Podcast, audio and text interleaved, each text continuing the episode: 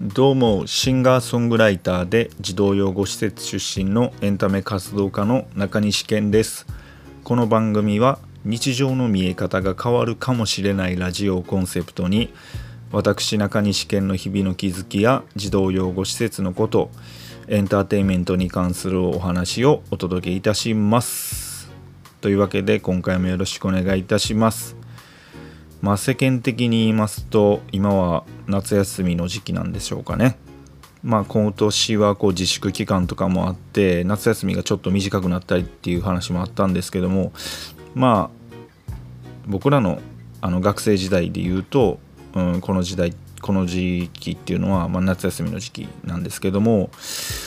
まあ夏休みのねあの宿題ってもうめちゃくちゃめんどくさかったんじゃないですかでその中に必ずと言っていいほど入ってたのが読書感想文でまあこれみんなやってたと思うんですけどもあのあらすじだけ読んであらすじを写すみたいな ことって結構やってたなって俺自身もやってましたしうんまあ先生も気づいてたんでしょうけどであれがねもう読書感想文すごいめんどくさいなっていう記憶はあったんですけどこの前あの作家の有川博さんが、えー、おっしゃってたんですけども読書感想文を宿題から省いてほしいっていう話をされてたんですよね。というのもですねうん読書感想文を入れることによって本を読むの苦手な人も余計苦手になるというかうんいやいや読まされてる感がすごいあるじゃないですか。それによって本そのものを遠ざけてしまうとうん活字そのものを遠ざけてしまうと。それが嫌やから読書感想文を夏休みの宿題から省いてほしいと。うんまさにそうだなというふうに思いました。はい。というわけでございましてそんな話がありました。さあテーマの方行きましょうか。えー、今日のテーマはそれを持ち出すと話は進まないというテーマでお話ししたいと思います。うんそれを持ち出すとというのは、えー、当たり前ですね。当たり前を持ち出すと話は進まないという。ことでございますね。というのもですねまあなんかこうある一つの話題とかあるじゃない例えば SNS に関する話題携帯に関する話題うーんまあ児童養護施設に関する話題とかっていうのを例えば上の人と話する時にやっぱこうみんな時代によってそれぞれ当たり前っていうのが違うし育ってきた環境によっても当たり前がみんな違うからこういろいろずれてくるじゃないずれがあると思うんですよ。感覚的にね。うん、まあ、それは全然あのしょうがないことやと思うんですけども、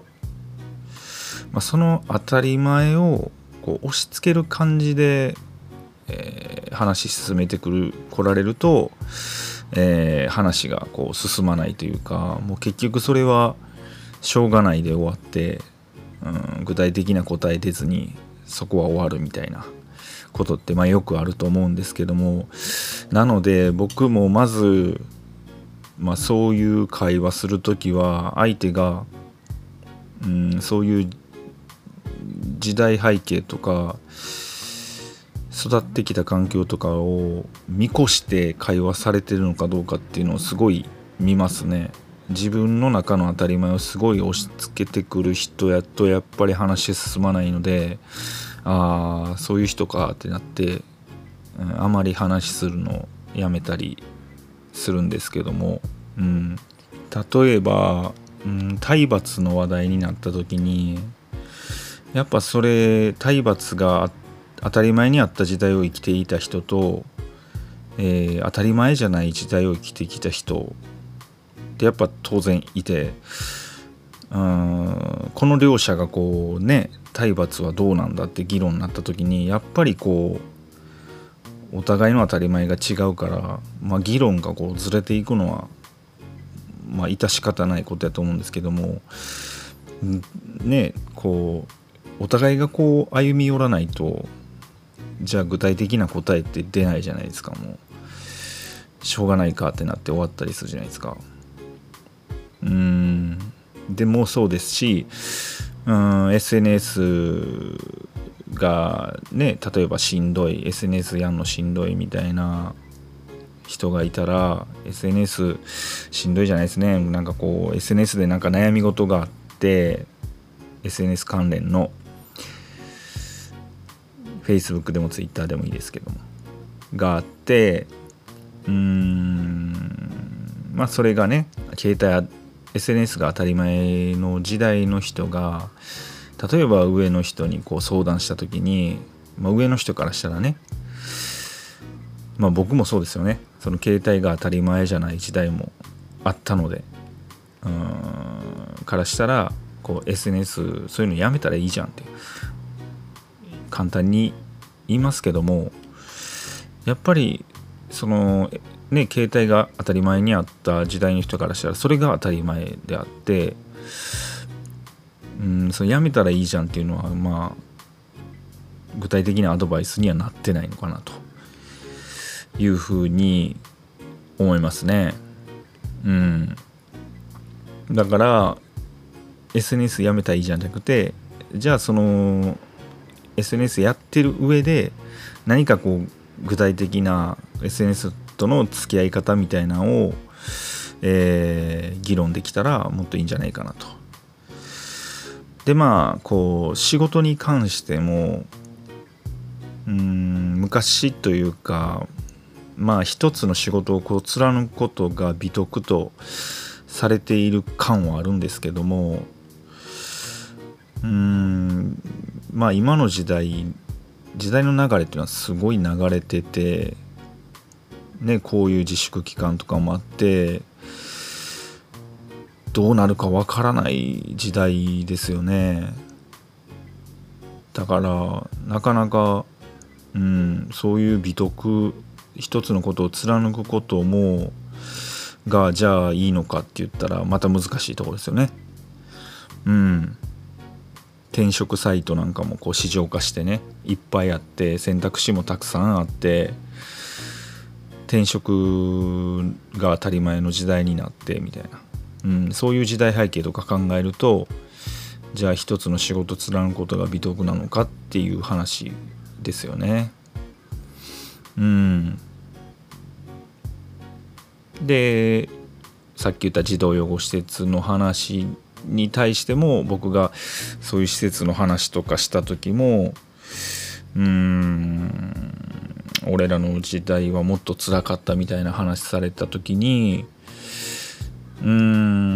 んこれはもう立ってる立ち位置がお互いの立ち位置が違うなってなってうんその話あこの人には通じひんかなっていうふうに考えちゃったりもするんですよ。はい。まあ何しかねこの当たり前をお互いの当たり前をこう押し付け合うと具体的な答えは出てこうへんなっていうのはすごいあの普段から感じます。なのでまあ僕が今までねこうやって話何回もしてるように目線を合わせてお互いねお互いがどっちに上にかなこともなくうん目線を合わせて話すことがやっぱりこう具体的な答えを出していくには重要じゃないかなというふうに思います。はいというわけでございまして今日はそれを持ち出すと話は進まないこれは当たり前を持ち出すと話は進まないということでございます。まあ、お互いがこう歩み寄りお互いの歩み寄りがこう具体的な答えを出す一歩になるのかなというふうに思いましてこういう話させていただきました。というわけでございましてまたこのポッドキャストチャンネル登録よろしくお願いいたします。というわけであなたの一日がいい日でありますようにここまでのお相手は中西健でした。